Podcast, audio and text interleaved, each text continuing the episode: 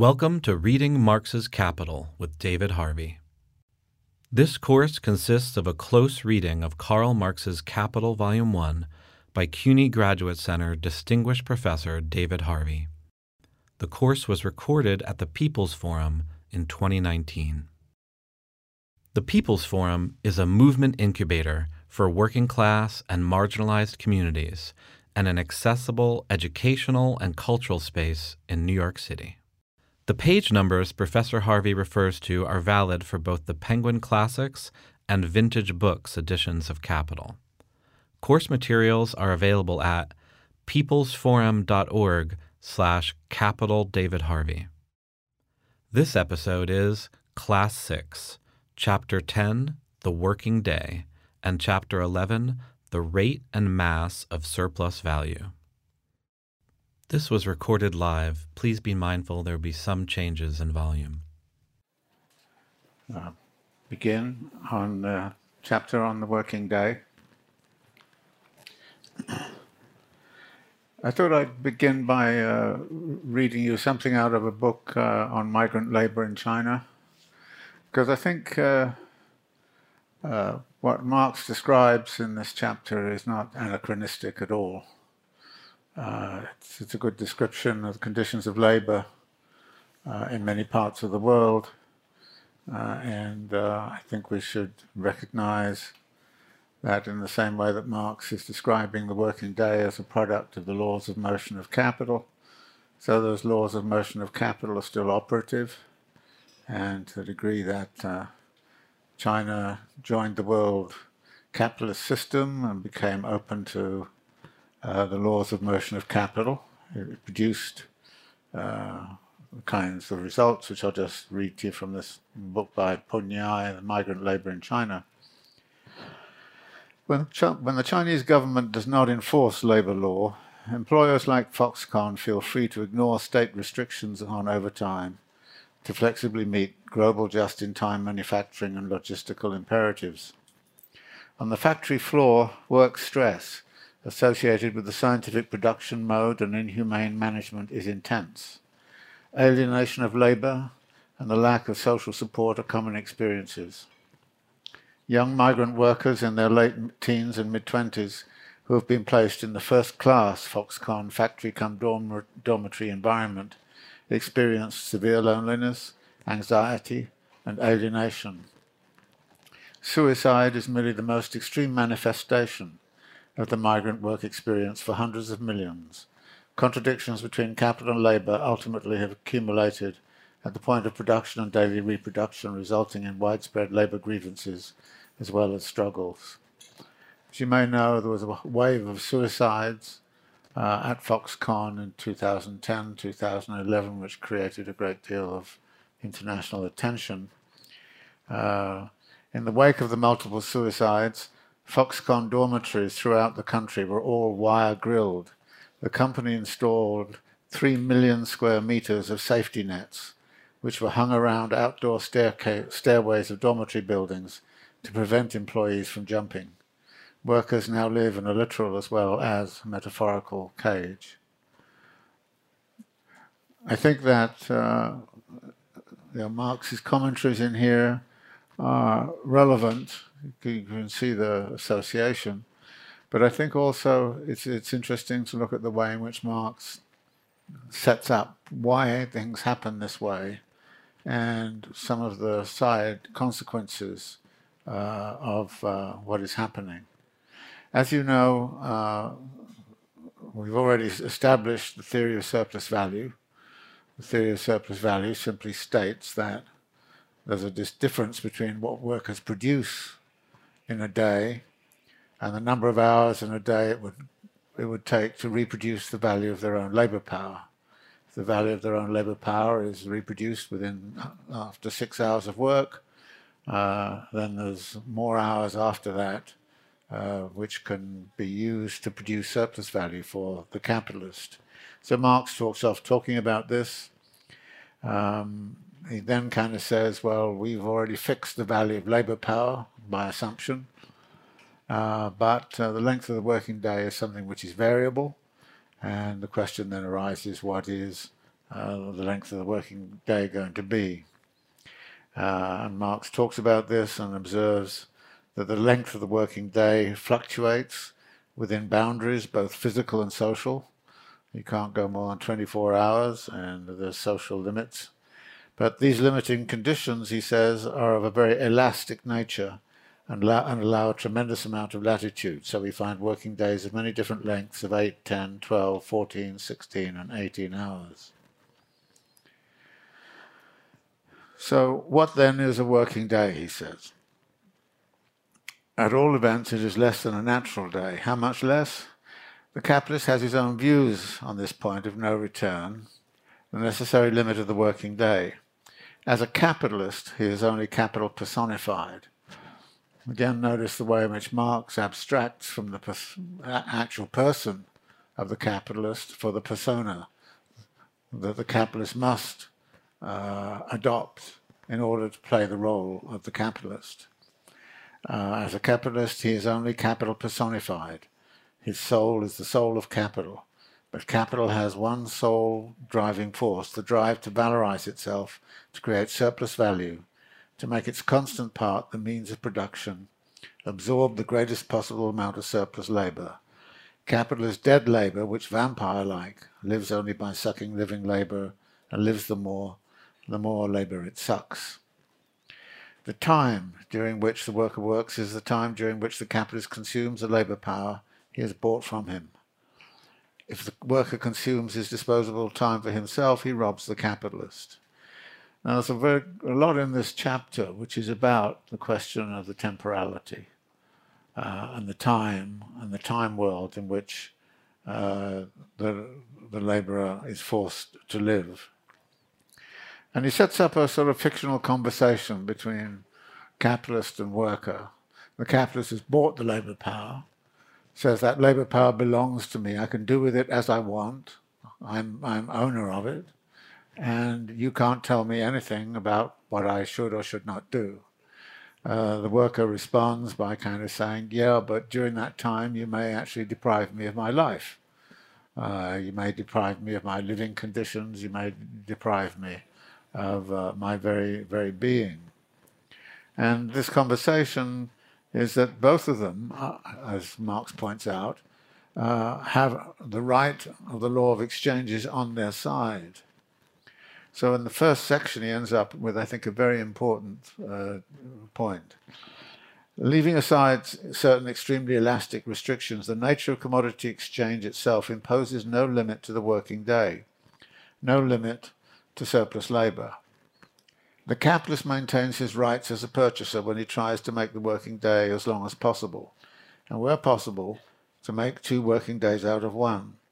On the other hand, the peculiar nature of the commodity sold implies a limit to its consumption by the purchaser, and the worker maintains his right, as a seller, when he wishes to reduce the working day to a particular normal length. There is therefore an antinomy of right against right, both equally bearing the seal of the law of exchange. Between equal rights, force decides. Hence, in the history of capitalist production, the establishment of a norm for the working day presents itself as a struggle over the limits of that day, a struggle between collective capital, the class of capitalists, and collective labour, i.e., the working class. Uh, it's taken us 344 pages to get to class struggle which is a bit peculiar when you, you hear these kinds of comments that all history is the history of class struggle. You would have thought it would have been there on page one. But okay, we've got here. We're there. We've arrived. Yay. You know. Now, there's something very interesting about this formulation. As you probably know, Marx has a very skeptical view of bourgeois theories of rights and justice and tends always to take very critical positions. He had earlier done that in chapter two when he takes up Proudhon and the question of eternal justice. Um, but this does not mean that he is actually uh, throwing out the whole question of rights. I think that's probably misunderstood. Because at the end of this chapter, what, what is he saying? He's saying a law has to be passed which defines the rights of the capitalist and the rights of labor. So he's not against the, uh, a general argument about rights, but he's, what he's saying is that rights are going to be determined by the dynamics of class struggle. And um, the struggle of the working class here is over rights.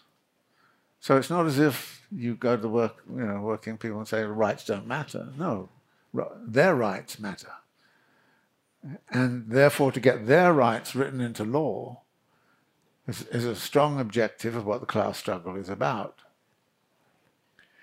But what Marx is against is the idea that there is some super theory of justice, a Platonic idealist version of justice and, and right, that can somehow or other be appealed to as the right way in which to resolve this question of the length of the working day. And he's saying that is the wrong way to go. If you go back into uh, uh, Plato's dialogues, Plato has sets up a dialogue with uh, uh somebody called Thrasymachus, uh, and uh, they have a debate over the question of right. And Thrasymachus' position is that right is determined by whoever has the power to fix it. Uh, that the right uh, is always the right of the ruling class. Uh, Plato disagrees with that, and therefore writes, you know, puts a, has a more kind of different approach. Uh, but Marx, I think, is kind of setting up this notion that there is always a struggle of some kind over a question of this sort. But notice something here also that you cannot get at what is should be the length of the writing of the working day uh, by a study of the market. The market doesn't tell you that.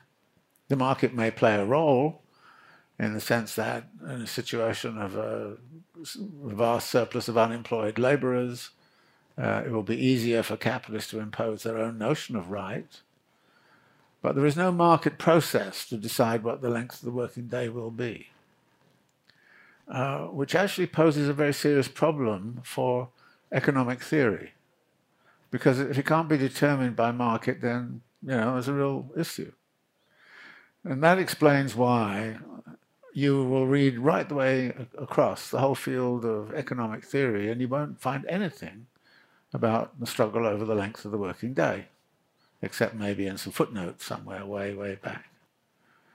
Whereas for Marx, this is a crucial starting point, and it is something that has been struggled over for a very long time, and therefore it is something that should be actually right up front in the analysis. And this again, I think, is, distinguishes Marx's political economy very much from bourgeois political economy, which uh, averts its gaze when it comes to this question of what's the length of the working day. So, this first section, then, I think, is setting up this idea that between equal rights, force decides. And there's always, therefore, a question over the issue of rights. For instance, I worked a lot with the notion of the right to the city, and people say, well, what is the right to the city? You say, well, it, you know, you give a Thrasymachus, the right to the city was the people who built Hudson Yards didn't actually, they exercised their right to the city. And they had the right to the city because they had the power. People who wanted affordable housing didn't have any right at all. So between two rights, force decides. And you know where the force resides. So this is, I think, a very uh, important passage, and, and this notion of right against right, both equally bearing the seal of the law of exchange, and that between equal rights, force decides. Force here, by the way, is not, you shouldn't associate it immediately with violence. It's, it's, it's the exercise of political power. And, and of course, violence may be involved and historically has been involved. But, but it's not, uh, you know, Marx saying this is going to be settled by violence. No, it's going to be settled through a conflict, a power conflict between different factions of capital, on one hand and workers on the other. Okay, in section two, Marx talks to other about other systems which uh, produce the, work on surplus labour. His main point here is that there are, historically there have been systems, and he very much likes the Corvée system example, because it's there very clear to everybody what is the surplus value. That uh, you work three days for yourself and three days for the Lord of the manor. And there it's very clear, everybody knows what's happening, that three days your labour is, is actually being taken and used by somebody else. The other three days you're reproducing yourself on, on your own plot of land. Uh, but this clarity which exists in the corvée disappears in the wage system. The worker gets a wage for a working day there is no way to tell when they have produced enough value to cover their own costs of reproduction, and there's no way to tell what the surplus value is. So, what is very evident within the Corvée system uh, disappears from view in the wage labour system. And something else about the Corvée system, which Marx obviously enjoys relating, is this business of how, how the question of what is a day's labor uh, gets transformed through the Corvée system uh, by kind of saying, well, uh, the measure of a day's labor is that you clear this amount of field. And it turns out that laborers couldn't possibly clear that amount of field. They could only clear about half of it. So, in effect, uh, the Corvée system defined a day's labor as sometimes six days' labor or ten days' labor of, of physical time.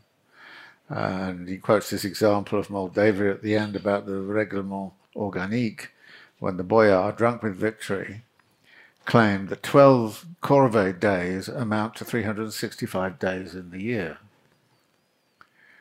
Now, here I think you're encountering a principle which is going to carry over to the analysis of factory labour and the like, which is the manipulation of temporality. And the manipulation of temporality and, and, and is, is something which is politically possible. And decisions about temporality and how to define temporality and all the rest of it uh, become very, uh, very political. And in a number of dimensions. For instance, way on in the text, uh, there is this question of uh, child labour. Uh, and then the question arises when is uh, at, at, what age does does somebody cease to be a child? And Marx kind of says, well, capitalist anthropology said you cease to be a child when you're eight years old. Now, again, you know, we have certain definitions for, for you know, of that sort in our society too. So there are decisions made, uh, decisions over uh, also, of course, uh, uh retirement ages, things of that sort. So these, these, all of these decisions can be uh, are, are, political decisions, and there's not just one sort of unified uh, temporality. So Marx writes a lot about that, and I think uh, you know but comes to this point of, of, of, of insisting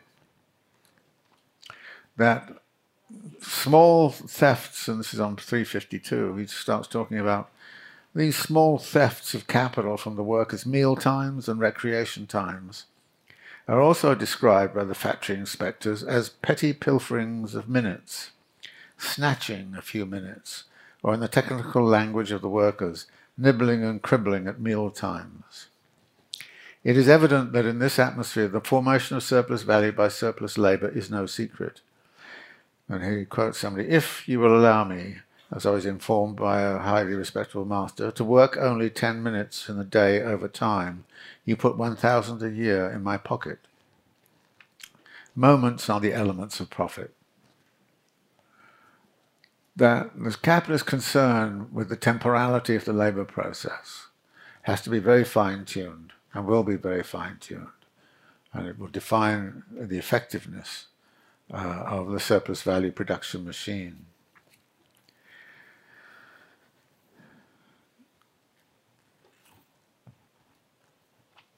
The third section deals with uh, description of conditions in, in sectors of British industry not covered by the Factory Act. And we find there's lower life expectancy, uh, that uh, diseases, the, and you could go through all the different industries, and adulteration of bread, the matching, matchmaking, and the so on. And I think this is a um, a thing, some of some of the consequences of uh, of, of, of, this, uh, which he takes up on 363, where he talks about this railway accident, which uh, plainly came from uh, work people working beyond the limit in which they could continue to concentrate very carefully, um, and and how the courts dealt with uh, that.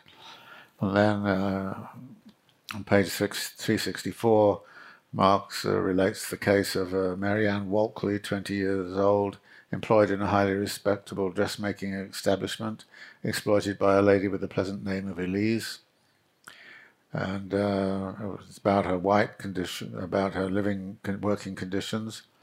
Uh, Marianne Walkley had worked in uninterruptedly for 26 and a half hours with 60 other girls, 30 in each room. The rooms provided only one third of the necessary quantity of air measured in cubic feet. At night, the girls slept in pairs in the stifling holes into which a bedroom was divided by wooden partitions. Marianne Walkley fell ill and died on Sunday without the astonishment of Madame Elise having finished off the bit of finery she was working on. And the doctor said Marianne Walkley died from long hours of work in an overcrowded workroom. Um, death from overwork. Uh, in- interesting, the Japanese still have a, uh, category for that. It's uh, karoshi. Uh, and uh, Chinese also have a similar uh, problems. So these are the kinds of conditions which, uh, which, which Marx is emphasizing. Again, nearly all of this is taken from uh, the factory inspectors and, and, and, other reports, which is interesting because the question is why would the state set up such an inspection system and what would it mean? Uh, section 4, Marx talks about the day work and night work, the shift system. It exists for a very simple reason. Insofar as the means of production uh, are not uh, uh, being ut- utilized, their mere existence forms a loss for the capitalist in a negative sense, for, for while they lay fallow, they represent a useless advance of capital. The continuity of the production process becomes crucial. If it is not in motion. And we've seen this argument before. If the machines are not in constant use, they're losing their value. And therefore, there is a tremendous incentive for a capitalist to recuperate the value in a machine by working it 24 hours a day. If you want to work it 24 hours a day, obviously you can't work one laborer 24 hours a day, so you go to this shift and relay system uh, which means that it's night work, and then he goes into some of the problems of night work. Uh, but notice that the principle that lies behind this is that any slowdown or any break in the continuity of the flow of capital is a loss for capital. Therefore, capital will invent means to ensure the continuity of the flow. And the continuity of the flow of the value of a machine is that it is being employed all the time.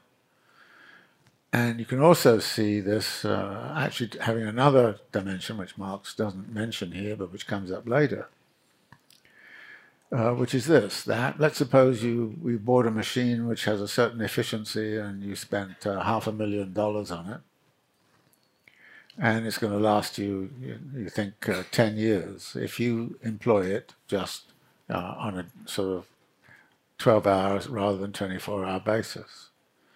Somebody comes up with another machine which is just as efficient, if not more efficient, which only costs half a million dollars. Well, you're going to have to compete with, uh, and, and, you see there's there's obsolescence going on here, which is which is different from depreciation, from simply being used and, and over time. And technical change is so fast that capitalists want to get back their value out of the machine as fast as they can before a new machine comes on the market which is cheaper and more efficient. So again, it's not simply that you want to keep it, you know, get the money back, but you want to get it back before you're competing with people who have much more efficient machinery than you have. So there's, there's, there's uh, what Marx later on will call moral depreciation going on. It's a very strange term, but that's the term he uses, which is the depreciation of the value of a machine, which is not out of the use of the machine, but by the coming onto the market of competing machines which are cheaper and more efficient. And again, you want to get your capital value back as fast as you can. One of the ways in which, of course, that is assisted, and this was raised, uh, I don't know, last week or the week before, is having a depreciation schedule through the tax system, which immediately allows you to take all of the value back of the machine in one year. Uh, so that you don't have to depreciate it over a long period of time, you basically get the value back immediately. So one of the ways in which you, you, you help, the tax system can be constructed to help uh, deal with that problem is, is through that. So there's uh, a lot of stuff about the, the, what happens to the shift system. Uh, there are uh, uh, some sort of Victorian morality questions about having women and men and children all kind of in the same labor space uh, in the middle of the night. What kinds of things can happen, and uh, this is considered a, a, moral problem as well as a, as a, as a disciplinary problem. So this then takes Marx in section 5 onto the struggle for a normal working day. Um, as we've seen, the question is, what does capital want to do? Uh, and he starts off the chapter by saying, it is self-evident that the worker is nothing other than labour power for the duration of his whole life, and that therefore all his disposable time is by nature and by right labour time to be devoted to the self-valorization of capital.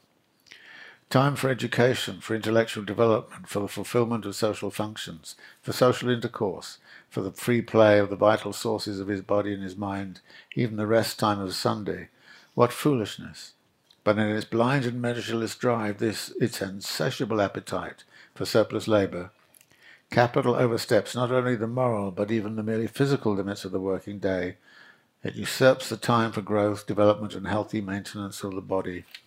It steals the time required for the consumption of fresh air and sunlight. It haggles over meal times, where possibly incorporating them into the production process itself, so that food is added to the worker as to a mere means of production, as coal is supplied to the boiler and grease and oil to the machinery. Then he goes on, capital asks no questions about the length of life of labour power. What interests it is purely and simply the maximum of labour power that can be set in motion in a working day. It attains this objective by shortening the life of labour power, in the same way as a greedy farmer snatches more produce from the soil by robbing it of its fertility. Interesting point here. Both labour and nature are seen as forms of wealth, which is different from value. Wealth is really defined as the, the command we have over uh, objects and events around us that, so that we can live our lives to some degree of comfort. And what Marx is pointing to here is the sources of wealth. I don't know if you remember this, way back in one of the first chapters. And he kind of says labor uh, is its father, nature is the mother. Uh, and here he's kind of saying the capitalist, driven by this desire for surplus value, is going to actually physically destroy the two sources of wealth, the two primary sources of wealth in any society, and in capitalist society as well, which is the laborer and the land. And this theme is going to come up several times in Capital. And I've mentioned, you know, the, the metabolic relation to nature, right? In the, the general diagram I had used, uh, the metabolic relation to nature is one of the uh, important features of, of the, the, the, general diagram, and of course, the relationship to uh, the free gifts of labor. But you're going to destroy that that bountiful heritage of the free gifts of labor and the free gifts of nature by the search for, ceaseless search for uh, surplus value. By extending the working day, therefore, capitalist production, which is essentially the production of surplus value, the absorption of surplus labor, not only produces a deterioration of human labor power by robbing it of its normal moral and physical conditions of development and activity, but also produces the premature exhaustion and death of this labor power itself. It extends the worker's production time within a given period by shortening his life. And then he points out that, that at some point or other, even the capitalists will realize this is a, a stupid thing to do. It would seem, therefore, says Marx, that the interest of capital itself points in the direction of a normal working day. And he then has a kind of a, a sidebar on uh, the political economy of a slave owning society and the slave trade, uh, and how, in some instances, um, prior to commodification, uh, slave owners would not work their slaves to death, uh, particularly if they had no easy supply, because there was very important to keep the slaves alive. But he then goes on to say, um, what happens when uh, the slave system comes into contact with the surplus value grabbing system, and then you get uh, some of the worst and most horrific forms of uh, uh, uh exploitation of, of, of labor. Um, this leads on Marx to kind of say, well, where does capital get its labor supply from over time? What experience generally shows to the capitalist is a constant excess of population, an excess in relation to the capital's need for valorization at a given moment. Although this throng of people is made up of generations of stunted, short-lived, and rapidly replaced human beings, plucked, so to speak, before they were ripe. Experience shows, too, how the degeneration of the industrial population is retarded only by the constant absorption of primitive and natural elements from the countryside, and how even the agricultural labourers, in spite of the fresh air and the principle of natural selection that works so powerfully amongst them, permits the survival of only the strongest individuals, are already beginning to die off. In effect, the position of the capitalist is that they don't care. Uh, they launch a situation for the sufferings of the legions of workers surrounding it. Uh, everyone hopes that the crash will fall on the head of the neighbor after he himself has caught the shower of gold and placed it in secure hands. Après moi le déluge is the watchword of every capitalist and of every capitalist nation. Capital, therefore, takes no account of the health and length and life of the worker unless society forces it to do so. Its answer to the outcry about the physical and mental degradation, the premature death, the torture of overwork is this. Should that pain trouble us, since it increases our pleasure, profit? But looking at these things as a whole, it is evident that this does not depend on the will, either good or bad, of the individual capitalist. Under free competition, one of the themes in Capital should come to is this notion of the coercive laws of competition. That under free competition, the immanent laws of capitalist production confront the individual capitalist as a coercive force external to him. So it doesn't, it doesn't matter what the moral concerns of the capitalist might be, because coercive laws of competition force everybody to a certain standard of behavior. And that standard of behavior is what is being described uh, in this chapter. And he then goes on to talk about the establishment of a normal working day. Uh, and there's been a very long history.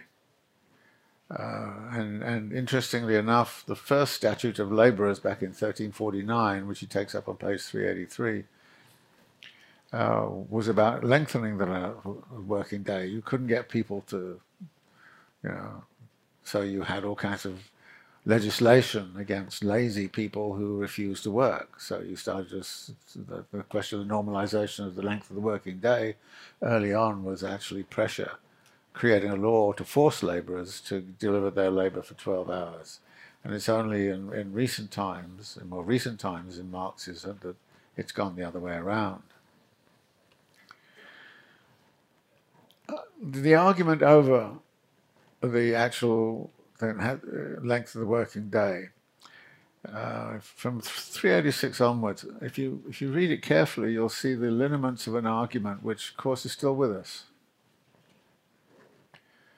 That uh, if you make conditions of life easier, uh, so that workers have a lot of free time, um, then this is not, you know, the, the large segment of the, of, of the, capitalist class, as we saw in Senior's last hour, is going to say, this is going to make it impossible for for us to, to earn surplus value and make a, make a, a profit.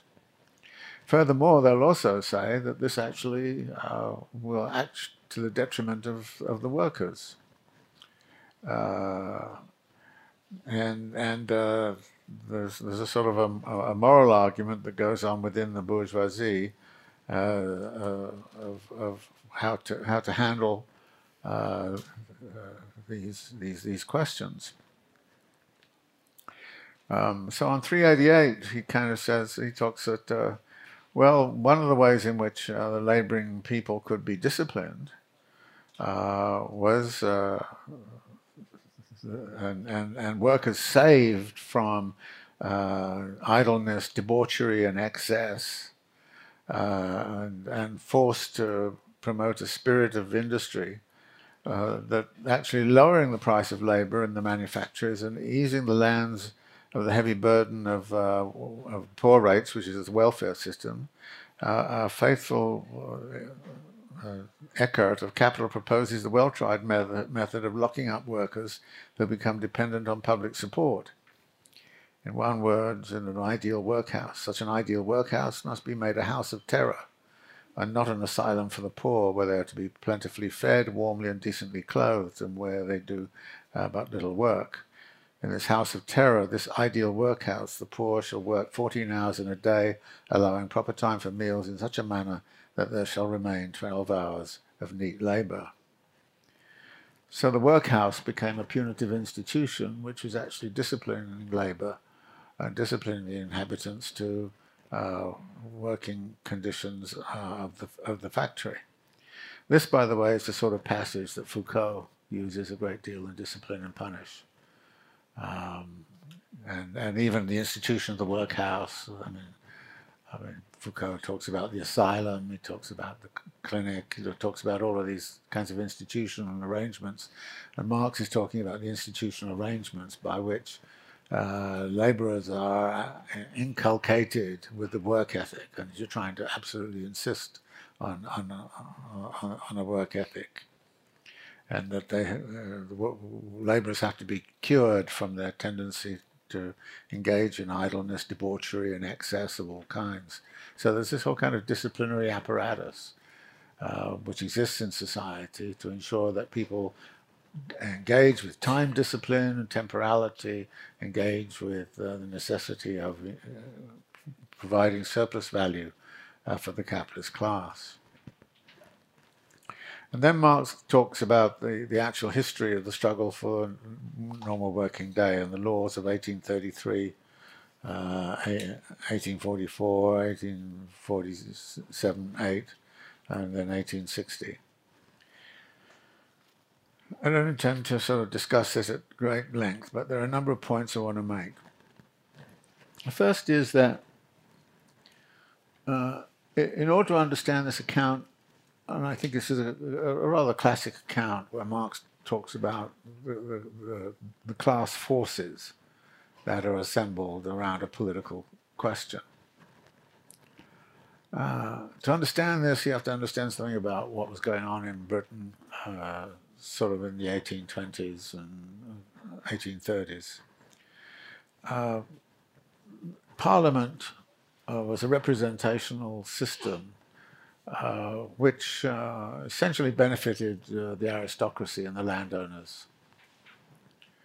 Uh, some aristocrats uh, had what were called rotten boroughs. They they had within their power, you know, there were members of parliament who represented no more than hundred people who could easily be bought off by the lord of the manor, who would tell them to vote for his candidate. So there was a non-representative system the industrial working, the industrialists in Britain were very concerned about the lack of political power relative to uh, the, the landed aristocracy and the, the landed class in general. So there's a lot of agitation in the 1820s saying this is not a fair system, it's biased. And the industrialists uh, enlisted uh, the help of the what might be called the, uh, the, the educated, self-educated working classes, uh, the artisans in particular.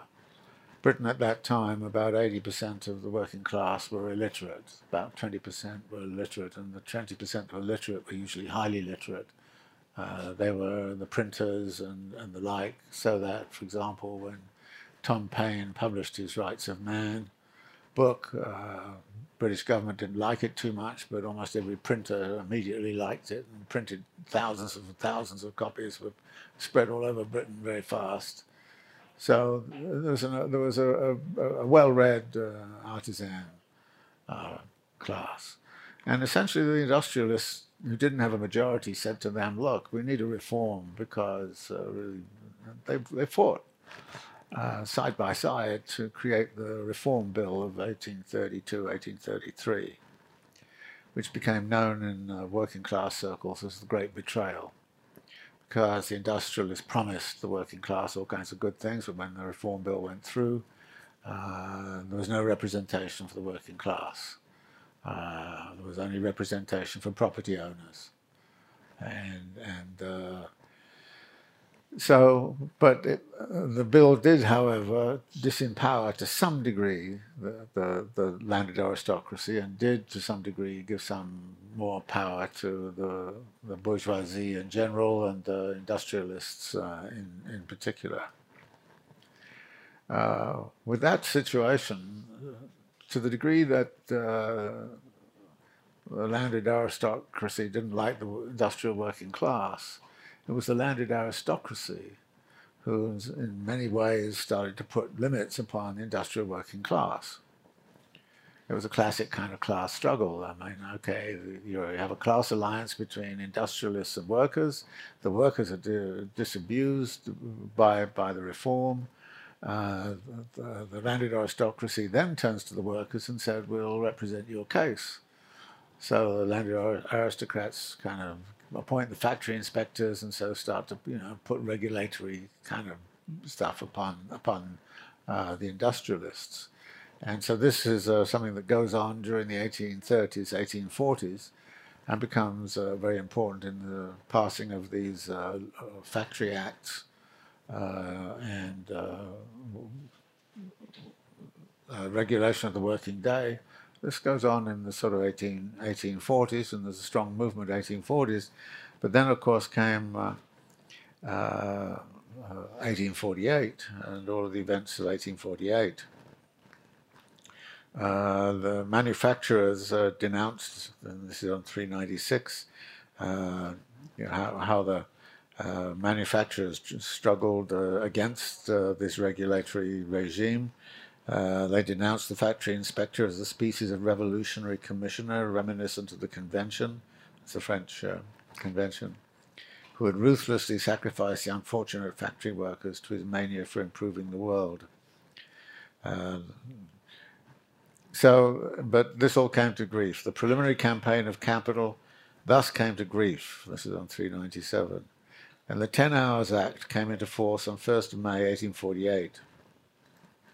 Meanwhile, however, the fiasco of the Chartist Party, whose leaders had been imprisoned and whose organisation dismembered, had shattered the self-confidence of the English working class. Soon after this, the June insurrection in Paris and its bloody suppression united, in England as on the continent, all fractions of the ruling classes, landowners and capitalists, stock exchange sharks and small-time shopkeepers, protectionists and free traders, government opposition, priests and free thinkers, young whores and old nuns. I don't know why they're there, but uh, under the common slogan of the salvation of property, religion, the family, and society. It's very interesting in the history of capitalism. When they're in a crisis, they usually find some way to bring it all back to questions of property, religion, the family and society. I mean, I've lived enough in the United States to recognize those themes coming out again and again in election times. Everywhere, says Marx, the working class was outlawed, anathematized, placed under the law of suspects. The manufacturers no longer needed to restrain themselves. They break out in open revolt, not only against the Ten Hours Act, but against all the legislation since 1833 that had aimed at restricting to some extent the free exploitation of labour power. It was a pro-slavery rebellion in miniature, carried on for over two years with a cynical recklessness and a terroristic energy which was so much the easier to achieve in that the rebel capitalist risked nothing but the skin of his workers. Again, this is Marx sort of saying it's, a, it's a, you, you have to look at the configuration of class forces, see how these class forces interacted in a particular historical moment. And in 1848, the class as a whole came together and the industrialists and the landowners forgot their differences and said, oh my God, was a working class revolution occurred in Paris. Chartists might want to do one here. Uh, we got to stop this uh, in its tracks. So now down comes the repression.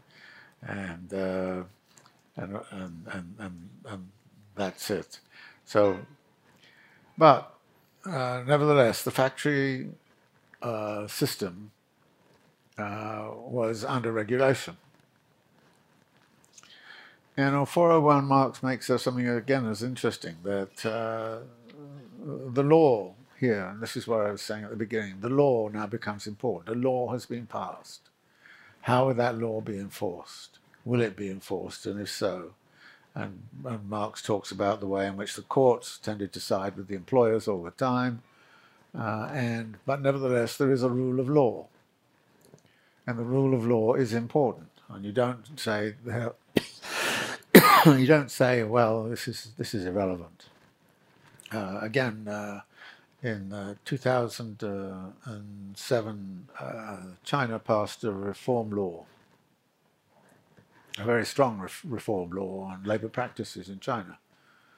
Uh, very interesting. And when in the migrant book, when when uh, Pun Ngai says, uh, "Well, if the, if if the government authorities and, and, courts turn a blind eye, then Foxconn can get away with murder." And but the law was on the books. And in 2007, 2008, the law was passed workers became very aware of their rights under the law. Uh, they sought to remedy injustices by vast amount of uh, unrest. Uh, what they found was the courts were inadequate. Were, they, took ages to determine anything. If they determined anything, it was often uh, uh, something negative. So even though a law was passed, the effect of the law was simply to raise the consciousness of the working class as to their rights, and then demonstrate to them as they tried to use those rights that the law was useless. So the only move, to do it was to take to the streets again. So in fact, in China after 2008 9, there was the, the street action of, of, of labor contest became uh, huge. Uh, but it was again and again uh, about the lack of enforcement of the law. And it was terribly important to have the law there. Uh, so the rule of law starts to become an important political question. As indeed, uh, you know, it's very interesting how in this country, this kind of question of the rule of law, uh, it's becoming, you know, very significant. We see perfectly well that the law, the law gets perverted and the Supreme Court decisions go all one way rather than another, but nevertheless the fact that the law is there is something which can actually constrain some of the egregious uh, offenses of it. Um, so the working day then uh, is uh, ultimately being regulated uh, but something begins to happen after 1850 or after 1860. Uh, so while he says that uh,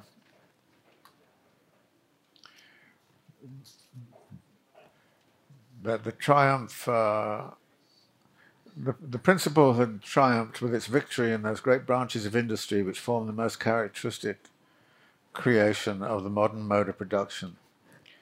Their wonderful development from 1853 to 1860, hand in hand with the physical and moral, moral regeneration of the factory workers, was visible to the weakest eyes. And, and this is something also that goes on in bourgeois history. It's very interesting. Having proclaimed doomsday, so if you regulate the factory and if you do this or you do that, things actually turned out to be much better. And as a result of that, uh, we get the following kind of comment. The very manufacturers from whom the legal limitation and regulation of the working day had been wrung step by step in the course of a civil war lasting half a century, now pointed boastfully to the contrast with the areas of exploitation which were still free. The Pharisees of political economy now proclaimed that their newly won insight into the necessity for a legally regulated working day was a characteristic achievement of their science. It will easily be understood that after the factory magnates had resigned themselves and submitted to the inevitable, capital's power of resistance gradually weakened, while at the same time the working class's power of attack grew with the number of its allies in those social layers not directly interested in the question. Hence the comparatively rapid progress since 1860. Again, something is going on here. Listen to the language. Working class power of attack grew, with the number of its allies in those social layers not directly interested in the question. There is, uh, uh, in Marx, a recognition that sometimes political activism involves coalitions of some kind. And the coalitions, so who are these social layers not directly interested in the question?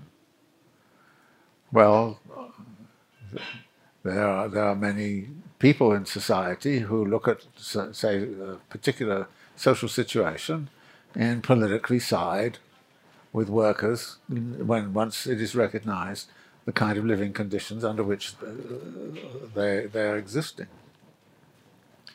So the factory acts uh, become more common then what happens, which is interesting, is that after 1860 or so, there is another means by which surplus value can be procured, which is what we're going to be talking about next week. And therefore, the need to extend the working day and push the working day to this level of, you know, extremes and, and the like, the need to, to get surplus value by extending the working day is much diminished for, for a variety of reasons. One is that the regulatory conditions which are set up actually end up making, uh, for a working class that is uh, more efficient and effective, uh, healthier, and therefore can actually be much better uh, as workers uh, in terms of the intensity of their labor and all the rest of it uh, by the very fact that they're only working, say, 10 hours a day instead of 12. By the same, by the same token, uh, you also find that there are other ways in which capital can actually accumulate surplus value, and so therefore the pressure on to, to extend the working day uh, becomes less and less. That leads into section seven, where Marx talks about the relationship between what's going on in Britain in terms of the regulatory regime that's in Britain and how that regulatory regime becomes more generalized in, in, in Europe. Uh, as soon as the Factory Acts had conquered the original domain of the new mode of production, it was found that in the meantime many other branches of production had made their entry into the factory system properly, so called, with more or less obsolete methods, such as potteries, glassmaking, etc. So these are all gradually incorporated within the regime, regulatory regime. Uh, and uh, the history of the regulation of the working day is still going on over this. There's still struggle going on over this regulation. This proves conclusively that the isolated worker, the worker as free seller of his labor power, succumbs without resistance once capitalist production has reached a certain stage of maturity. The establishment of a normal working day is therefore the product of a protracted and more or less concealed civil war between the capitalist class and the working class.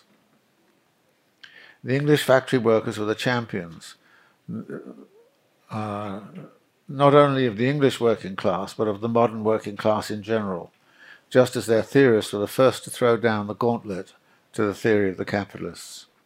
Hence, the philosopher of the factory mentions this guy, uh, Ure, considers it a mark of inextinguishable disgrace on the part of the English working class that they wrote the slavery of the Factory Acts on their banners, as opposed to capital, which was striving manfully for the perfect freedom of labour.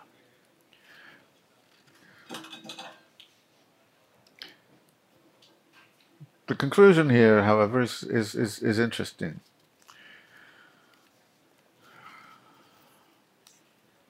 When the transaction, the, the contract by which he sold his labour power to the capitalist proved in black and white, so to speak, that he was free to dispose of himself.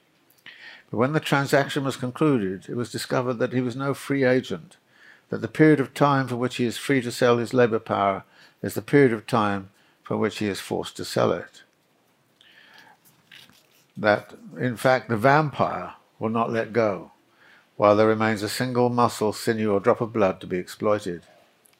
For protection against the serpent of their agonies, the workers have to put their heads together and, as a class, compel the passing of a law, an all powerful social barrier by which they can be prevented from selling themselves and their families into slavery and death by voluntary contract with capital. In the place of the pompous catalogue of the inalienable rights of man, there steps the modest Magna Carta of the legally limited working day, which at last makes clear when the time which the worker sells is ended and when his own begins. Two things about this. One, one is that when you look at this chapter, what is Marx arguing? Is he arguing for a complete revolution of a capitalist mode of production? Or is he arguing for a pattern of reform within capitalism that stabilizes the capitalist system and saves the capitalists from the insanity of destroying the sources of all wealth? Which, what, which one is he doing? I don't see a revolutionary rhetoric here.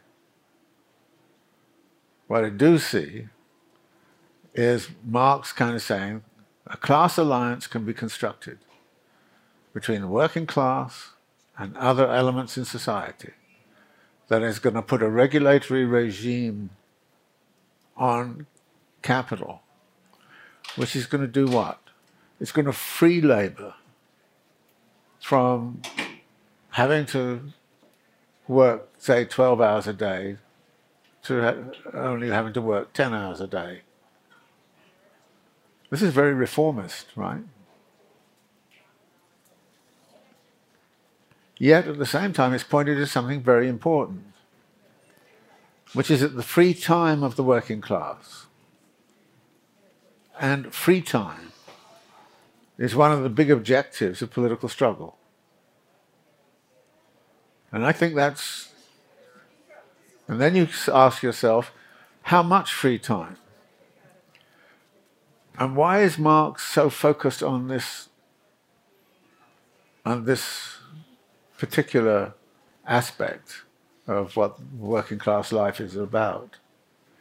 In volume three of Capital, he has this famous kind of passage where he says, The realm of freedom begins when the realm of necessity is left behind, and he, has sort of a tremendous kind of rhetoric about freedom and, and, and emancipation of workers and all the rest of it. And then right at the end of this kind of sec, uh, rhetoric, you know, beautifully written, he says, the first step on this is regulating the length of the working day. my own way of thinking about this is to say this is this is a kind of revolutionary reform. If you cut the working day from 12 hours to 10 hours, okay, there's less strain on the worker. It's a reform. But let's suppose you went from 10 hours to 6 hours, and then 6 hours to 3 hours. Then that reform comes to a point where it actually will do what the capitalists fear, which is will destroy the capitalist's ability to extract surplus value. So it's and to the degree that the length of the working day is not there's no market process to decide it, it's a political question. To put it in the forefront of what politics is about then leads to a, a discussion on how can we construct a society where basic needs are covered in such a short period of time that the rest of the time is totally free time. And to some degree, uh, the, the point I think uh, the, that I would extract from Marx is that we should look at that history of that struggle over the length of the working day and the various alliances and forms and particular situations in which it operates. We should look at it internationally in the way he does towards the end by talking about the relationship between you know, what's happening in Britain and what's you know, the failure of regulatory reforms to, to be imposed in, in much of the rest of Europe, and that therefore the British working class, by pushing in, in the way it is done, and also those elements in the population those elements, and they're, they're all of the people. I don't know the lawyers, the uh, many other agents of civil society who look at the situation and say it is not civilized uh, to live in a country where conditions of labor are of this sort. So that that I think is a, a, a a very important discussion to have. Uh, but I think Marx is fairly clear that without waging struggles of this kind, you're not going to be able to go anywhere. I mean, you can do a Fourier type uh, imaginary of you know what the world would look like if uh, all work was converted into play. Um, you can do that kind of thing, but Marx is much more sort of a um, restricted, it seems to me, in terms of his, uh, of his ambition. But he's very clear, as he says here, that workers have to take care of the serpent of their agonies and they have to put their heads together and as a class compel the passing of a law, an all powerful social barrier by which they can be prevented from selling themselves and their families into slavery and death by voluntary contract with capital. But then comes we have to replace the pompous catalogue of the inalienable rights of man. So you're not going to go for some vast rights stuff. there steps the modest Magna Carta of an actual limitation on the length of the working day, which frees a certain amount of time. I find this a very, a very uh, meaningful chapter, both politically and also historically, and I think also theoretically. Uh, the theoretical part is fairly easy to understand. I think the history is kind of interesting. And many of the features of that history, including the the way in which the capitalists make arguments about, uh, you know, how they're benefiting all of society by keeping workers out of trouble by employing them for 12 hours a day. Uh, they said that about child labor. Well, if the kids are not down the mines, they're out there, nobody's unsupervised, and they get up to all kinds of mischief and become terrible citizens. So it's much better they're down the mines for 10 hours a day because that keeps them occupied. What kind of argument is that?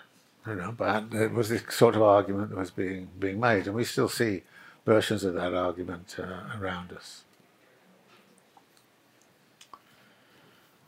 Maybe we should stop here, and I'll maybe come back and talk a little bit about it. See, can get into some uh, discussion uh, about this chapter. The chapter eleven, which I, I do want to cover, on the rate and mass of surplus value, is. Uh, um, has has some interesting points which we, we need to get to, but I think it might be a useful point to sort of get your reactions to this uh, uh, to this chapter. We don't have. Uh, can somebody grab the microphone down there and hand it around to? Okay. Okay, sorry. Anyone want to comment on their thinking about this chapter?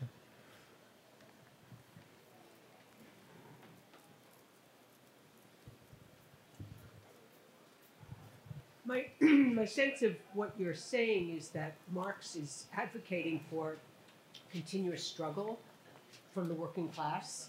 But is there ever, theoretically, is there ever a time when that struggle can end?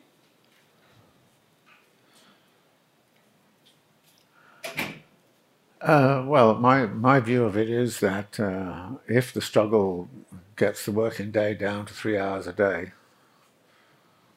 uh, you're pretty much there.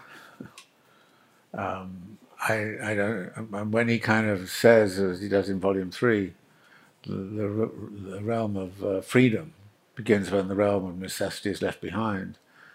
It means that you've got to cover the realm of necessity. So I think that Marx does argue that there has to be a social process whereby all of us are fed adequately, housed adequately, clothed adequately. So basic necessities are taken care of. But if we can take care of those necessities in you know three hours a day, then we will be free to do what we like. The big question then is how do we get to that point?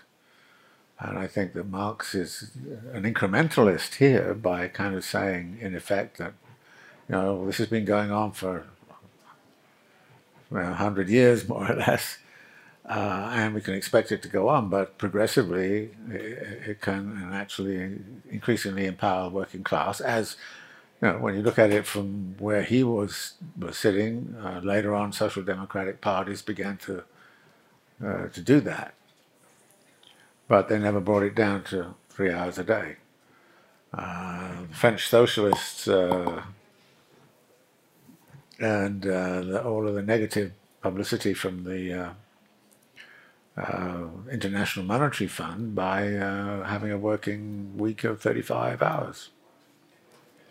And, and one of the big struggles now of Macron is to get it back to 40 hours, you know, because the coercive laws of competition are such that French industry is having a hard time competing with everybody else who has 40 hour weeks, you know. So this is where the coercive laws of competition come in. And I think Marx is being very clear that, that the, the coercive laws of competition are uh, the problem. As uh, in the Chinese case, uh, if you want to dominate the world and become the world's uh, sort of uh, uh, industrial base, then then you're going to have to concede labour conditions of the sort that we find in Foxconn and elsewhere.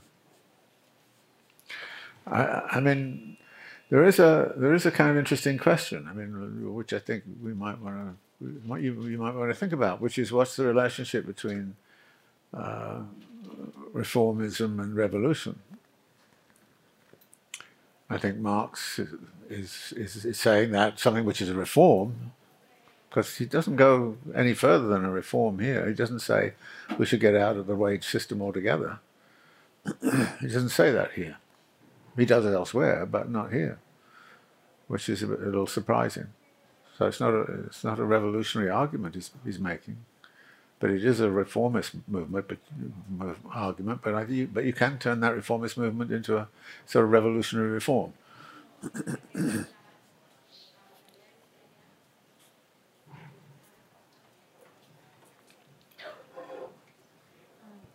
I wanted to um, discuss the transition from the uh, daily day work, day waging um, per day or per week or month or whatever it was, to the hour, and how we have a culture in this advanced capitalism of America anyway, where there's so much of the of society or of the people who are in desperate situation who are in the service industry rather than in industrial uh, industrial um, production and how they are essentially on on a wage per hour system right. and how they are um, competing to be exploited is what happens now is that yeah they have three hours a day of wages and three hours a day of work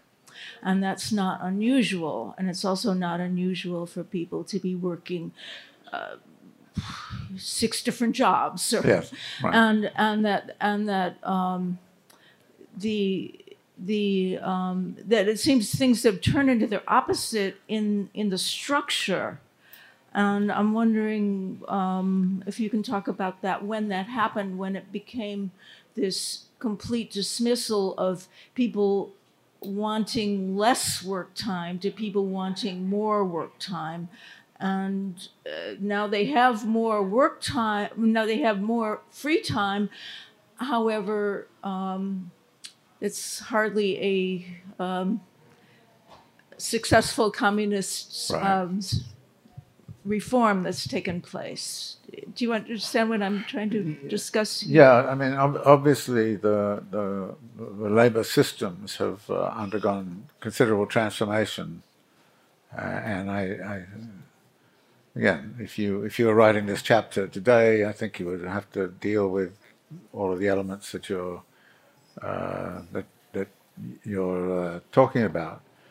Um, and and some of the arguments that he that he comes up with here, I didn't mention one of them, is that, for for for instance, um, if if you reduce wages, uh, people have a hard time making ends meet, and they will therefore want to have extra hours to get enough wages to cover their debts and their needs and that therefore individual workers may well uh, want overtime.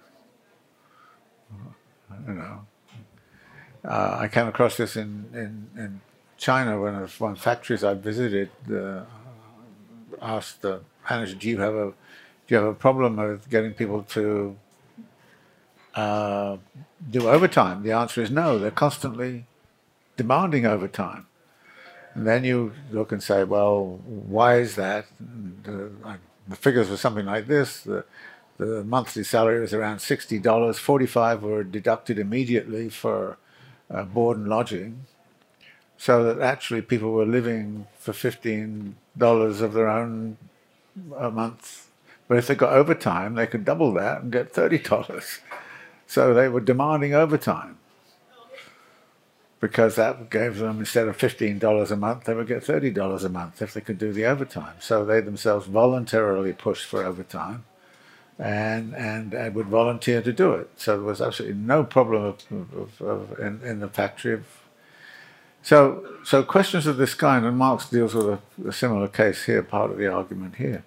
Um, so we would need to look, however, at uh, uh, the divisions of labour and how, uh, as, you're, as, you're, saying, um, back in, say, 1970, it would be relatively uncommon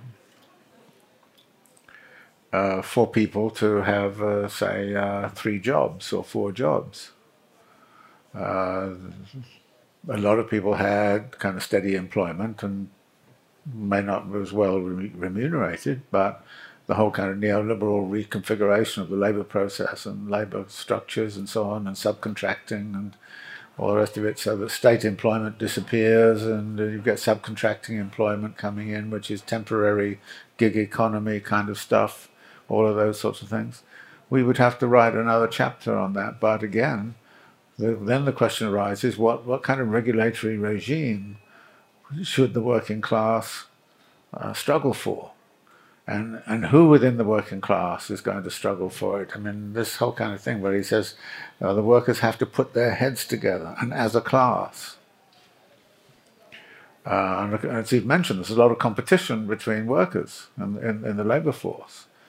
And, and then the question arises how, how do labourers get organised to so that instead of it being an individual question, it starts to become a class question.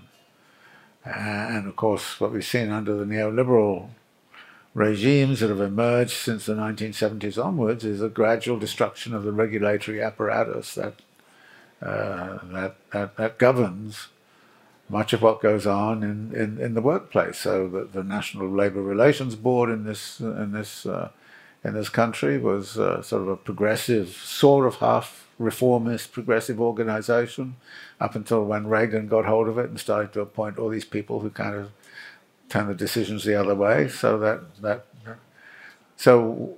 And, and I think this may well come up in this current election. What kind of regulatory regime do we need to ensure that uh, working people can get a decent wage and, and, to be able to live in a decent living environment. That, that, those are the sorts of sorts of questions it seems to me that come out of this. But again, we would have to look at the the, the labour systems that have that have uh, emerged uh, partly out of the dynamics of class struggle. I mean, the dynamics of class struggle since the 1970s have effectively been against labour. Capital, you know, has the right to decide and has asserted its right to decide and has had the force and the power to do it. And workers have been relatively disempowered, not totally so, of course, because we see various forms of action. But then you kind of say, all right, how are workers going to set up right now to be able to do something about this this system? And there are there are possibilities, a lot of possibilities, which are, uh, in my view, not being not being pursued. Yeah. So basically, I had two points to add to the discussion, basic uh, on the base of chapter number ten. The first one would be how to avoid a linear reading of chapter of chapter ten, in the sense of, for instance, uh, believing that the working day is going to be from 12 hours in the 16th century to three hours in the 21st right. century. Right because that can be problematic in the sense that we cannot yes. uh, find the specificity of class struggle in the 16th century and like the modes of uh, technology that they were in that moment. And the, in the second perspective would be how can we find the realm of freedom as taken for granted within the capitalist society? So maybe this idea of the realm of freedom and the realm of necessity, we cannot think in terms of that is already presented in capitalist society because perhaps the time that is offered by this kind of society it is already it is already a product of the same kind of logic so having three hours of work and i don't know 15 hours of free time maybe we're going to reproduce this same kind of subjectivity yeah. within the commodity society so it can be kind of dangerous to find it yeah. the way there Yeah, I agree with you about uh, the danger of a linear reading. This does crop up in, in Capital several times. Uh, Marx does have a bit of a teleological kind of instinct a lot of the time. that uh, we're on this path and uh, this is this is where we're going to go. Um, there are other times when he's more nuanced uh, about the, the to and fro of class power and the like. So when you read his more political writings like the 18th Brumaire or the Civil War in France, uh, you, you see a more nuanced uh, view. But in Capital, I think there is a, frequent uh, sort of turn to a kind of teleological kind of push, and I, I, I personally don't accept that, and would kind of say, well, you know, you can't do that. I want to import the thinking of the 18th Brumaire into here, and, and sort of have a. But there are other times when he talks about it in a more flexible way. I mean, for instance, this formulation that there was a contingent moment when a lot of this regulatory regime uh, over the factories and uh, uh, and working day, that regulatory regime uh, arises because of a particular constellation of class forces at a particular historical moment, uh, which could do that in 1847, couldn't do it in 1848 because 1848, uh, by then all elements of the bourgeoisie are terrified that socialism is around the corner, and so they come back and unite.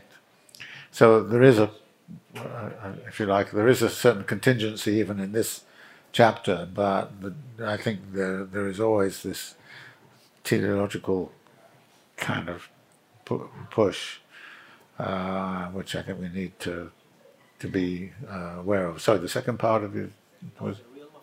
Oh, realm of freedom, yeah.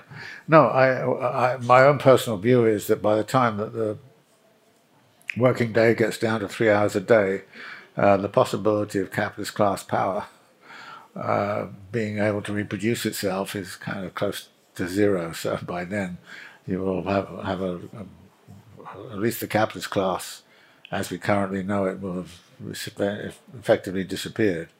Um, so I think that fear of the capitalist class, that an overly regulatory, uh, fiercely strong regulation over the length of the working day and gradual reduction of the length of the working day is something that the capitalist has a good reason to be fearful of, because at a certain point, uh, the, the struggle over time, if you cut the capitalist capacity to command time in the way that uh, it's being commanded here, uh, if you cut that capacity, then you've, you've you, are in a, you're in a, you must be in an alternative mode of production.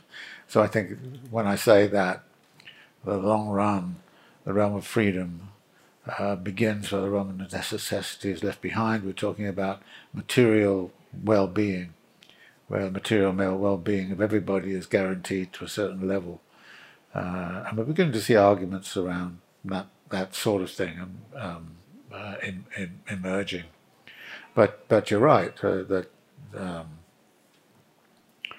a uh, you, you, know if if if you're still in a capitalist mode of production with all capitalist social relations and this kind of thing, and you've come down to uh, a working day of three hours a week, I, I mean, I can't, or three three hours a day. Uh, it'd be very interesting to see what people would do with their time.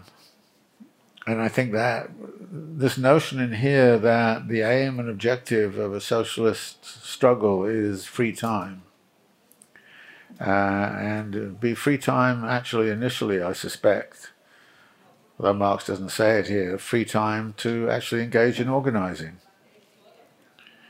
Uh, one of the problems, it seems to me, is in contemporary society is that people are so busy, they have so much time already taken up that they don't have time to organize. So that political organizing is becoming less and less uh, possible because the capitalist is, is, is cutting back on free time. The amount of free time which people have contemporary society is much less than it was, say, 30 or 40 years ago. And so the question of free time uh, is, is, I think, being raised raised here, but raised in this particular context.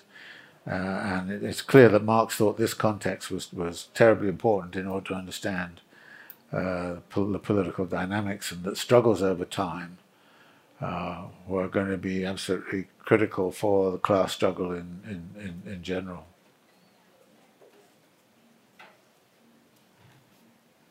Um, so, uh, in terms of what you said about reform and uh, revolution and what stance he's taking in this chapter specifically, um, when I think of this chapter, I think of uh, your mention of uh, Balzac and Colonel Chabert in post revolutionary France and uh, how it ended up mutating back to what it once was and maybe even worse.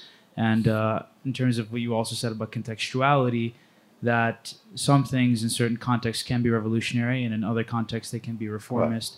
Um, but this makes me come to the uh, the question of where this plays out in the next 10 to 15 years, where somebody can say, in the context of America, something like universal basic income could be they can use the word revolutionary, but it's actually reformist because capitalists still get to keep their hoards and estates. And this this brings me to that question in terms of like temporally, what is something that is revolutionary and what is something that is reformist against the test of time and the ability of the capitalist class to then morph things back into what they once were, because that's decisively what always ends up making things that seem revolutionary reformist in the end.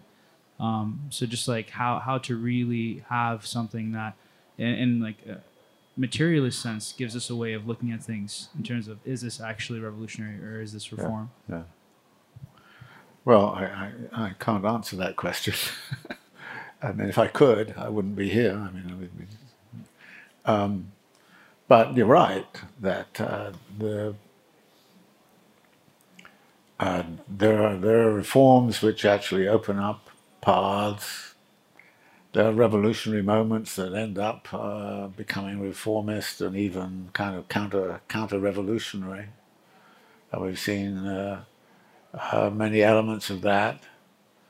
And I think we need to analyze each thing in terms of, uh, you know.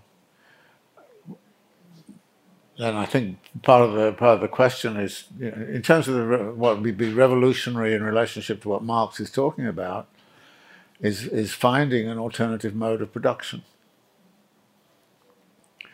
Uh, so so Marx has a, I think, uh, particularly in Capital, has a very targeted notion of what. I mean, he's looking at how capital reproduces itself, uh, and and uh, part of the impetus of that is then to ask the question: is how can we construct a world which provides us with the wherewithal to live without reproducing the social relations of capital? How do we escape the power of the laws of motion of capital?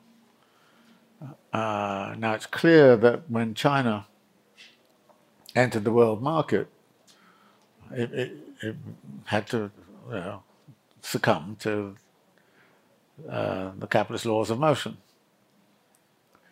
And therefore, much of what happened in China was going to be dictated by the coercive laws of competition, and we've seen what the result has been in terms of labor practices and, and, and the like uh, in in Shenzhen, Foxconn, and all those kinds of things. Now, you, I would immediately say, well, this is pretty counter-revolutionary compared to what was going on before. But the trouble with what was going on before was there was no economic dynamism, and uh, large segments of the population were living under conditions of considerable impoverishment. That uh, therefore there had to be some sort of attempt to increase the productivity of labor, change uh, the organization of production, uh, change social relations on the land, and a lot of that has been done.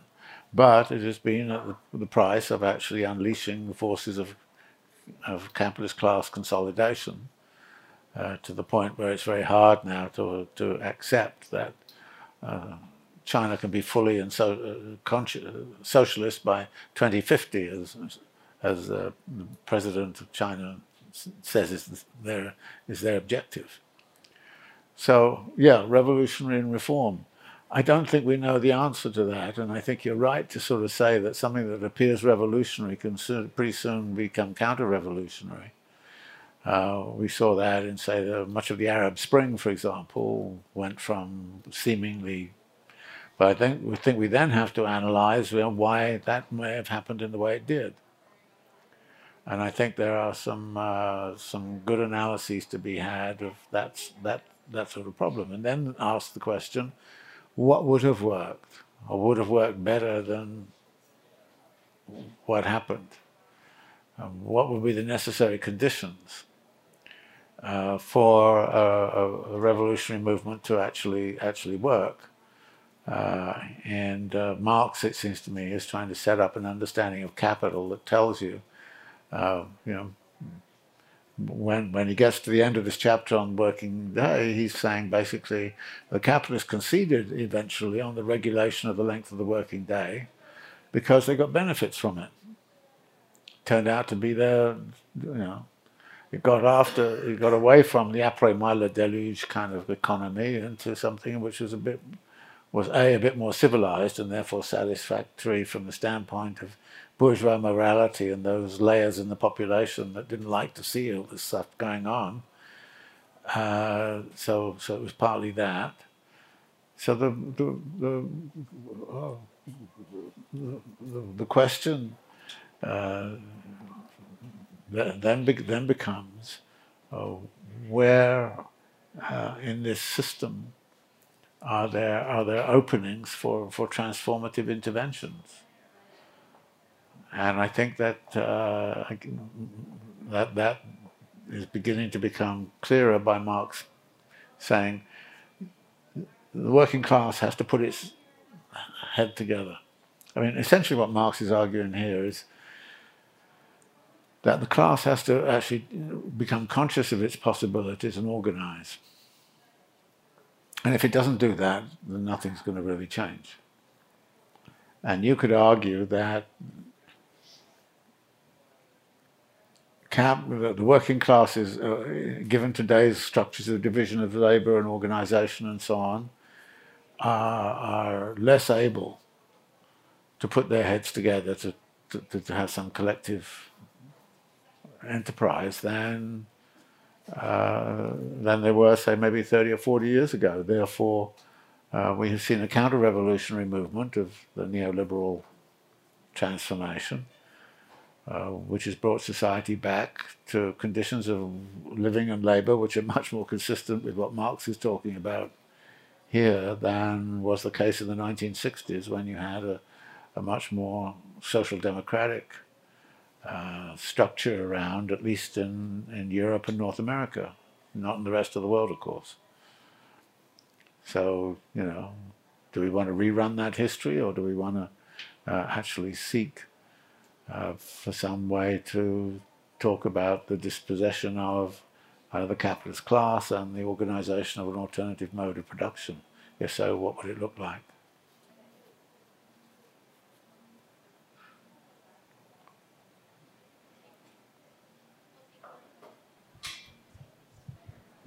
We'll take one question from online.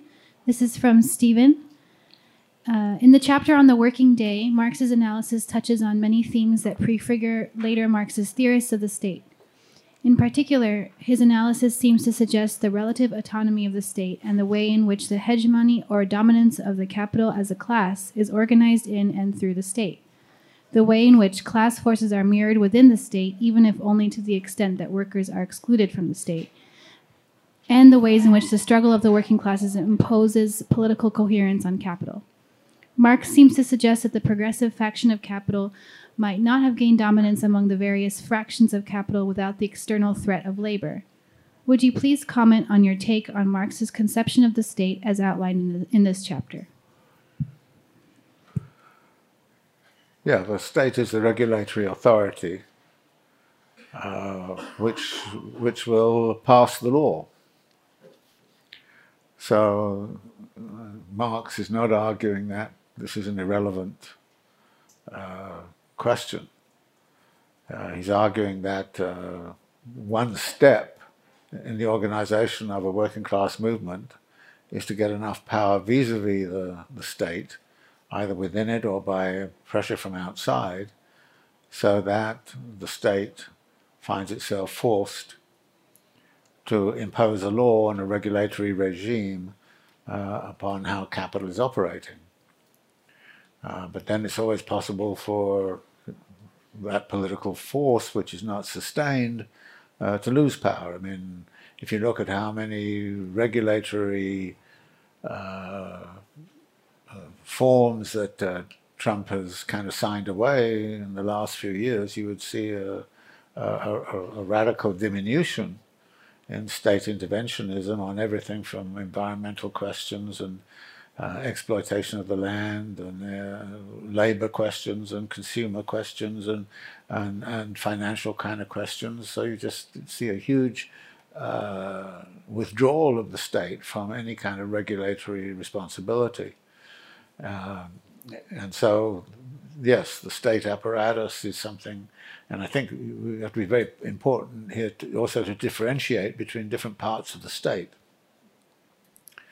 Uh, my own view is that the state apparatus uh, is uh, is divided between what might be called uh, central nervous system structures, uh, which have a lot to do with uh, dealing with the, the, circulation and continuous accumulation of capital. I'm thinking of treasury departments and central banks. Now, central banks are not technically inside of the state. They're, te they're technically uh, independent in most instances of the of the state, but obviously there's a, a kind of an alliance between uh, financial institutions and the state and what I would call a state finance nexus, which is which is desperately concerned to stabilize uh, conditions for the accumulation of capital. But then there are aspects of the state about you know about agricultural management or education, uh, housing, these kinds of things, which are, again, very different.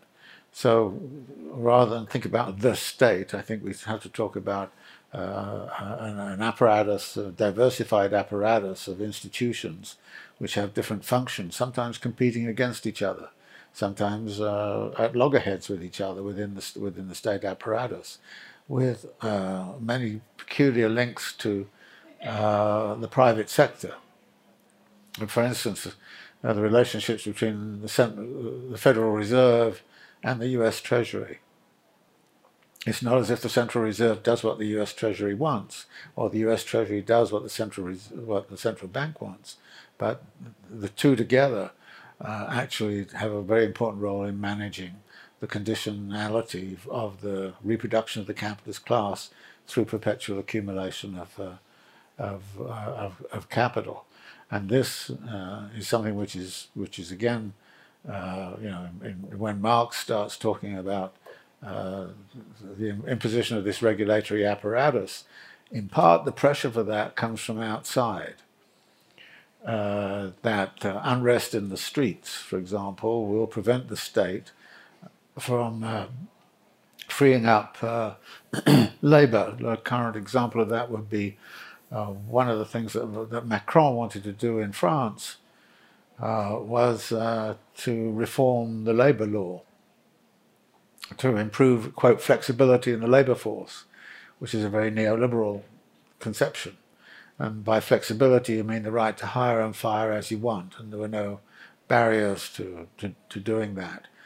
Uh, the street demonstrations, which which which preceded the, the uh, the current ones, uh, effectively uh, sort of prevented the uh, the passing of that law in the particular form that Macron uh, argued for it.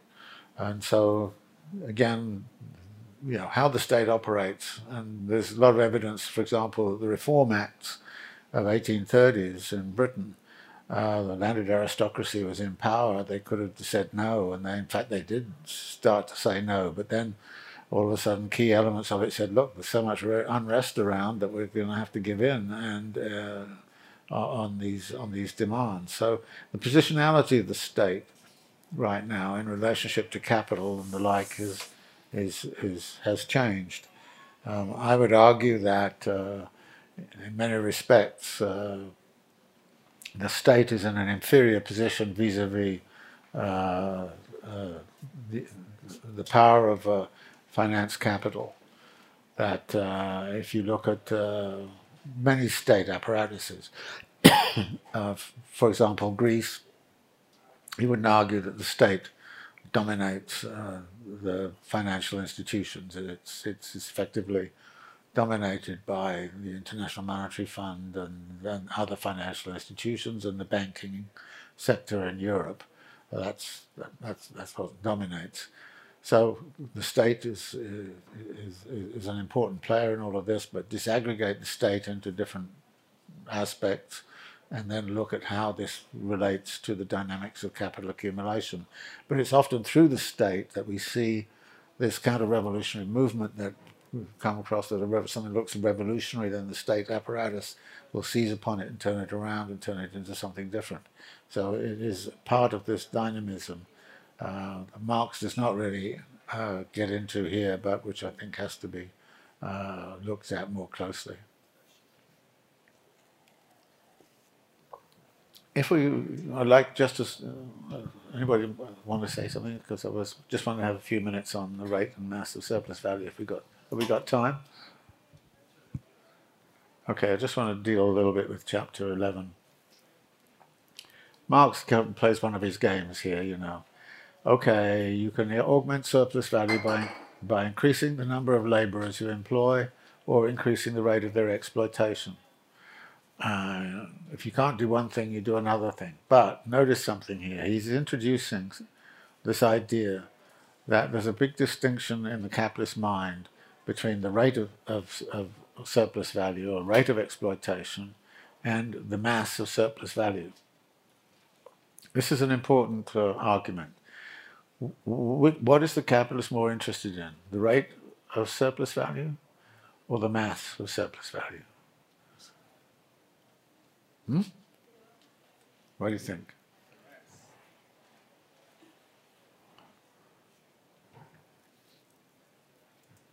Well, this, com- this actually comes up in volume three of Capital around the rate of profit.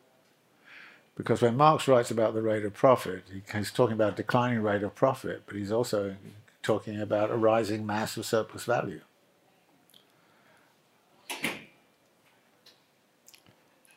The way to, way to think of it is this. Would you rather have a 10% rate of return on $10 or a 3% rate of return on a million dollars?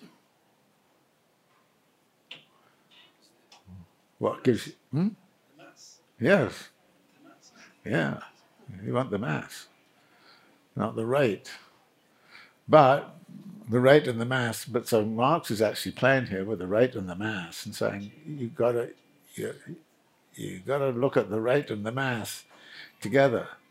And and there are times when capitalists will concentrate on the rate, and the times when they concentrate on the mass. Uh, but you've always got to keep uh, uh, this question in mind. And actually, he he prefaces uh, some ideas about the falling rate of profit uh, when he uh, sort of says that there are certain contradictions in this relationship between between rate and mass. where does he say this?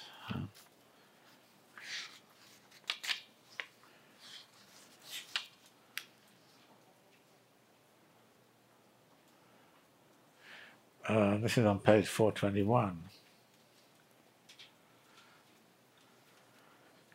The law demonstrated above, he says, therefore takes this form. The masses of value and of surplus value produced by different capitals the value of labor power being given and its degree of exploitation being equal, vary directly as the amounts of the variable components of these capitals, i.e. the parts which have been turned into living labor. This law clearly contradicts all experience based on immediate appearances. Everyone knows that a cotton spinner, who if we consider the percentage over the whole of his applied capital employs much constant capital and little variable capital, does not, on account of this, pocket less profit or surplus value than a baker who sets in motion relatively much variable capital and little constant capital. For the solution of this apparent contradiction, many intermediate terms are still needed. just as from the standpoint of elementary algebra, many intermediate terms are needed before we can understand that 0 over 0 may represent an actual magnitude.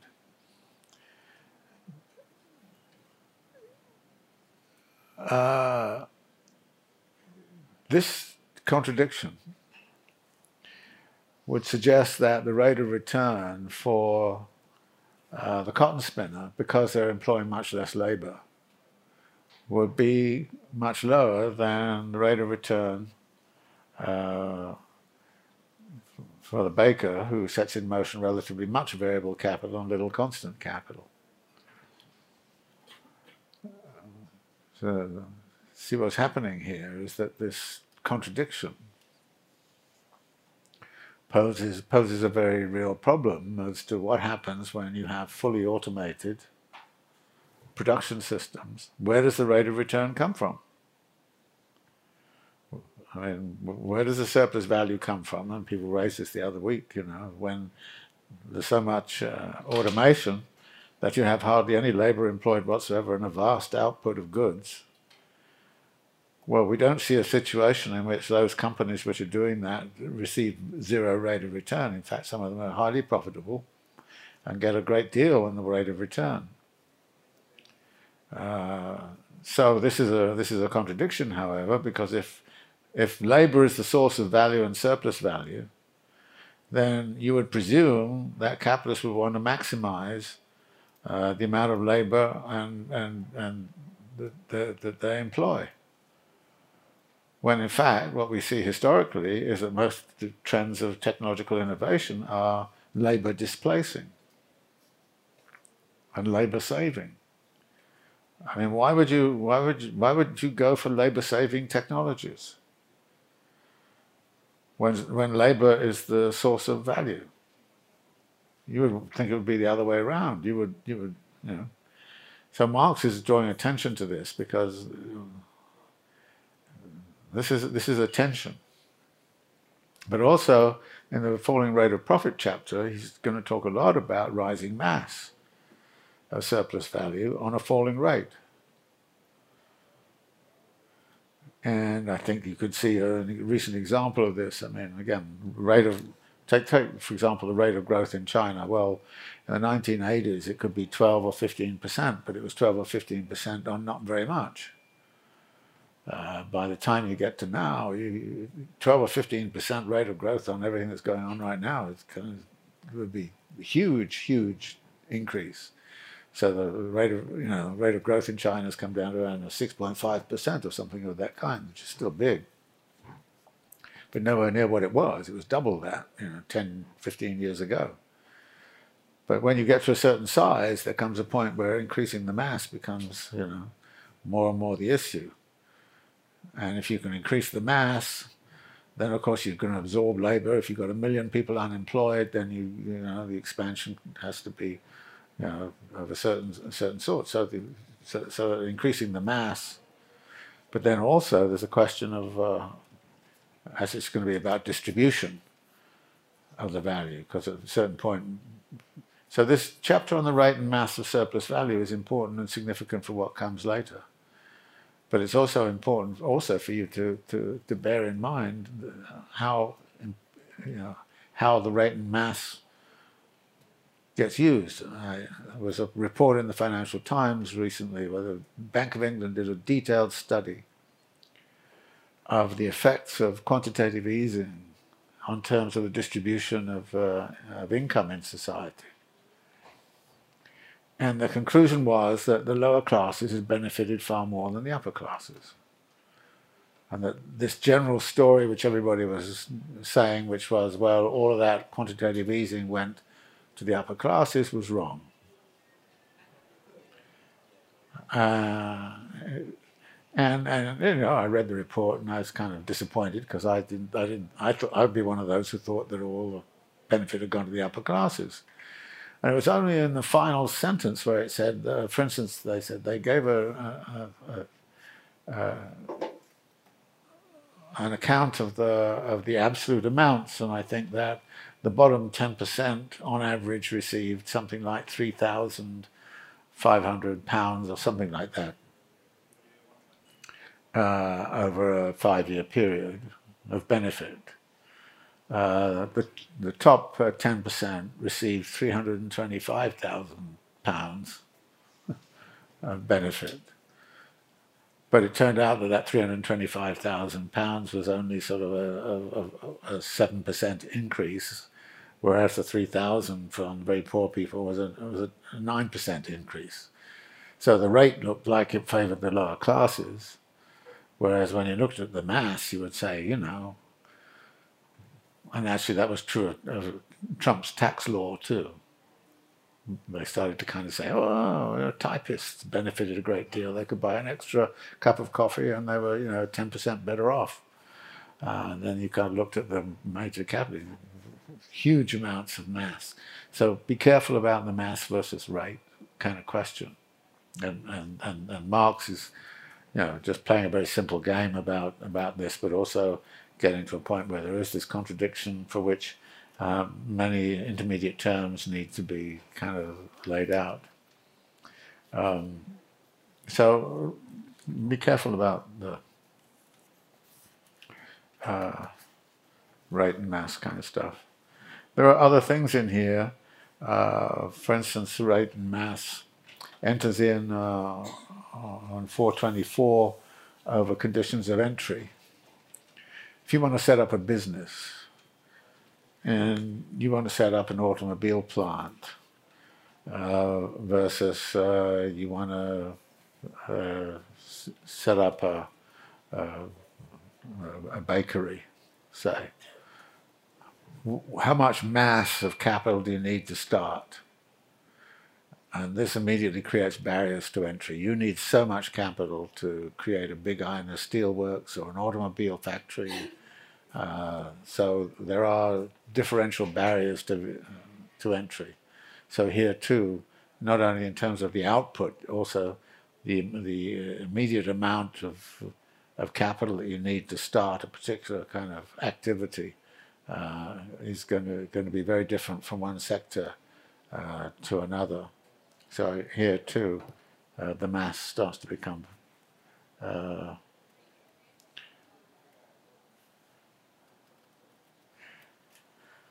Oh, there's also uh, uh, uh, beginnings of um, a discussion on 425, which I think is important. Um,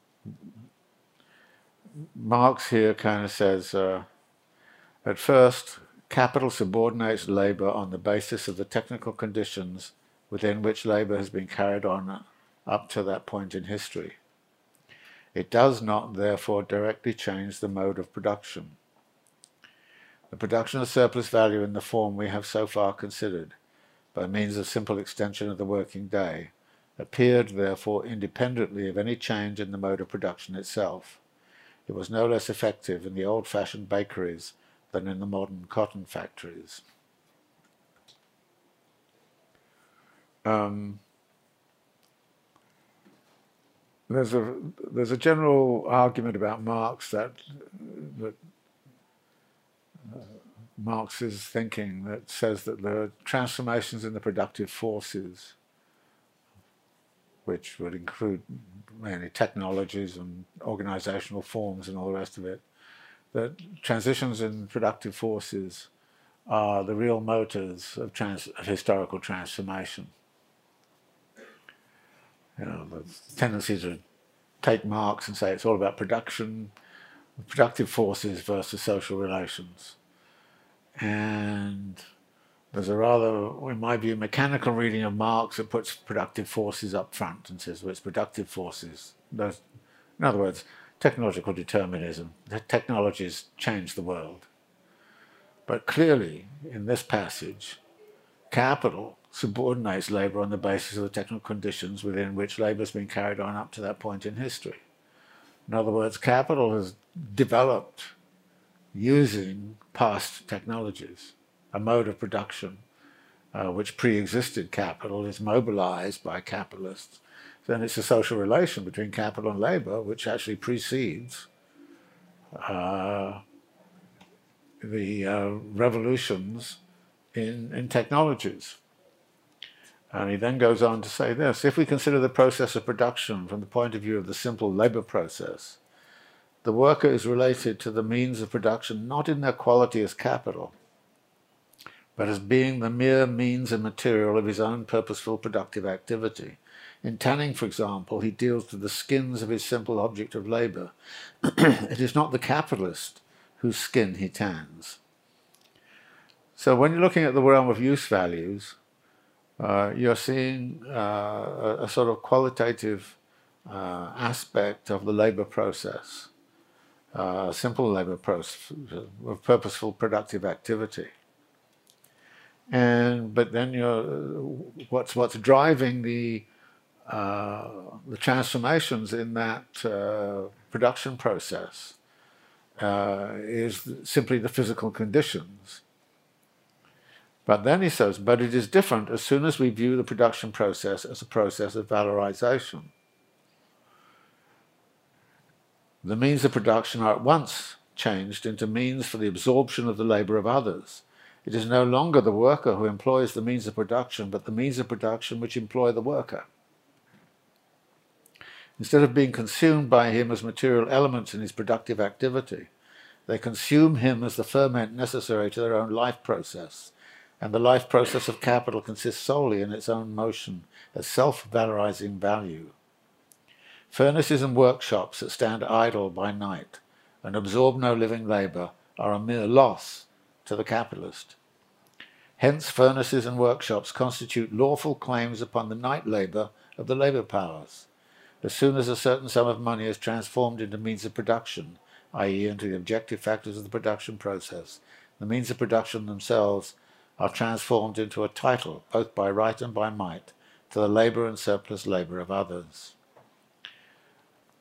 An example will show in conclusion how this inversion, indeed this distortion, which is peculiar to and characteristic of capitalist production, of the relation between dead labour and living labour, between value and the force that creates value, is mirrored in the consciousness of the capitalist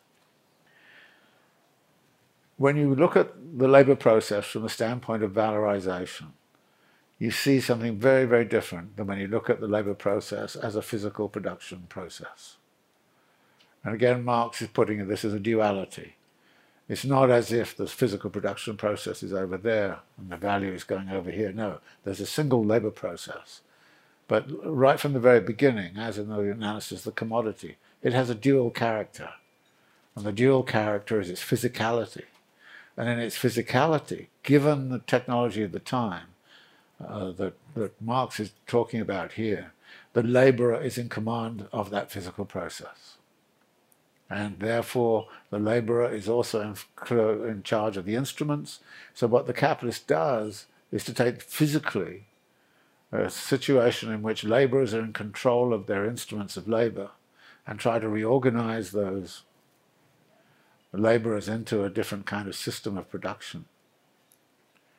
But when you look at it in value terms, what you're seeing is that from the value standpoint, it's surplus value that matters. And the cap and what happens in the labor process is that the, the, the, the search for surplus value forces the laborers to actually uh, submit to the demand that they produce surplus value. So again, this is duality that arises, and it's echoed throughout Capital. I mean, all the way through from from the beginning part of the first page of Capital, where it's use value versus exchange value, where there's abstract labour and concrete labour. From a concrete standpoint, we have the labourer in command of the production process. From the abstract standpoint, the labourers are being forced to do things because the capitalist is in command and is going to force them uh, to use their physicality in such a way as to produce the value and the surplus value which the capitalist needs uh, to survive. So this is, if you like, a, a very important uh, uh transition moment because we are now going to look uh, in the next chapters. And we, next week I want to do chapter 12, which is a theoretical chapter, fairly short, but very dense and intense. And so you should spend quite a bit of time making sure you understand uh, chapter 12. And then we start to get into uh, the very forms of the relative surplus value, which are chapter 13 and 14, which is on cooperation and division of labor. So I'd like to uh, do 12, 13, and 14 for next week, okay? I guess we're out of time now, so let's leave it there. Thank you.